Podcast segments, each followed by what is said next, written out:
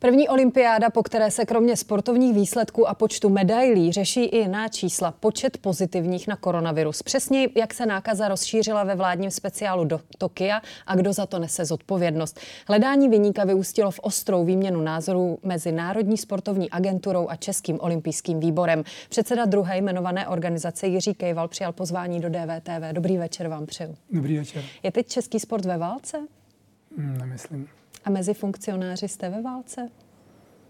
No mezi funkcionáři ne, pokud mezi funkcionáře nepočítáte státního úředníka. Takže funkcionář a státní úředník ve válce jsou? Nejsou. Já jsem řekl svůj statement na tiskové konferenci, eh, co mi vadí, jakým to si myslím, že už tomu nemám co dodat a už se k tomu ani nechci vracet. Ne všichni možná, ale tato slova z tiskové konference o předsedovi Národní sportovní agentury Filipovi Neusrovi slyšeli, tak si pojďme připomenout. Já jsem mluvil ze sportovci a Martin Doktor mluvil se všema sportovci a všichni říkali, co se teď děje, jak je to možné, my tady reprezentujeme Českou republiku a když si otevřeme noviny, tak se nepíše o sportu, ale píše se o tom, že jsme největší ostuda olympiády. To bylo strašný. Bylo to opravdu, tohle to není můj názor, to je názor všech. A já akorát chci říct, že to, co nám předvedl pan Neuser, je největší dno, co jsem viděl za svůj život ve sportu. Pane Kejvale, čeho jsme tedy teď momentálně svědky? Tak to je ta tisková konference. No, já myslím, že se to zase tak moc neděje. Ta, jako, my jsme byli na olympiádě, tam se nám stal malér, že tam, jsou pozitiv, že tam byli pozitivní sportovci, my jsme to nějakým způsobem řešili a tam na tý, abyste rozuměli té situace, na té olympiádě e, se jedná především o tom, že tam sportovci bojují za Českou republiku. My ve sportu máme složitý vztahy, ale když se bojuje, když jsme na tom, na tom vlastním sportovišti, tak všichni táhneme za jeden pro vás.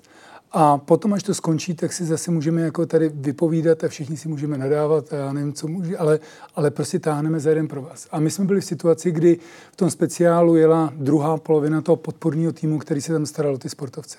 Ty všichni, díky tomu, že v tom letadle byl nakažený, tak ty všichni museli jít do izolace. Tím pádem tam zůstal Martin Doktor s dalšími sedmi, celkem jich bylo osm lidí, kteří zajišťovali servis, nejenom ty, kteří byli v té izolaci, protože ty třeba nemohli v rámci olympijské vesnice eh, chodit na jídlo a tak dále, ale i ty sportovci, protože se ty sportovci, kteří byli v izolaci, nesměli jezdit normální dopravou, museli jezdit dedikovanou dopravou, kterou musí zase zařizovat tyhle ty lidi. A všichni ty lidi ty spali třeba tři nebo čtyři hodiny denně a zajišťovali mm, servis pro všechny ty sportovce. Tomu já toho... rozumím. Tomu já rozumím, že to bylo obrovské vypětí právě pro tu část té výpravy, která hmm. zajišťovala podporu pro všechny sportovce. Ale co je špatného na tom, když Filip Neuser začne v době olympiády řešit to, co trápí všechny sportovce. Čtyři roky na to, pět let dokonce na to trénovali, aby se mohli předvést před celým světem. A vlastně se jim to nakonec nezdařilo, protože byli nakažení. A co řešil Filip Neuser? No řešil to, jakým způsobem k tomu došlo. Ne, ne, to vůbec neřešil. On jako vytahoval lži, nepodložené věci. On říkal, že jsme podváděli, což vůbec nebyla pravda.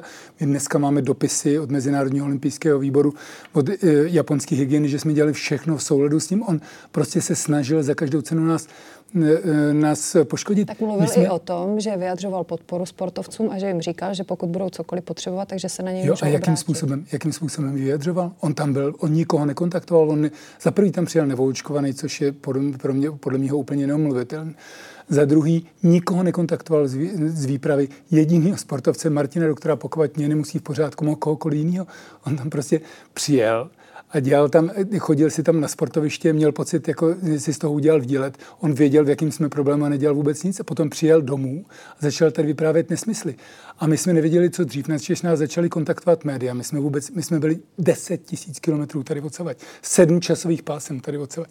Pracovali jsme tam 20 hodin denně. On začal tady vytvářet jakoby pseudakouzy, které vůbec neexistovaly. Chápete, že on lhal, že my jsme podváděli třeba a my jsme se měli potom vyjadřovat k něčemu. Jak si můžete vyjádřit něčemu, co se nestalo? A když třeba? je to teda pseudokauza a vy ano. tvrdíte, že lhal, tak budete zvažovat nějaké právní kroky? Samozřejmě. To znamená konkrétně? Konkrétně máme 6. 9. Eh, výkonný výbor a tam se dohodneme na dalším, na dalším postupu, ale tohoto to nás zásadním způsobem poškodil. Jsem nikdy nic podobného nezažil. A kdyby to dělal teďka po skončení olympiády, tak se tady o tom společně můžeme bavit a tak. Ale on překročil takovou linii, která jako on prostě v průběhu olympiády skandalizoval věci, které navíc vůbec nebyly pravda. Co budete tedy navrhovat na výkonném výboru vy směrem k Filipovi Neusrovi?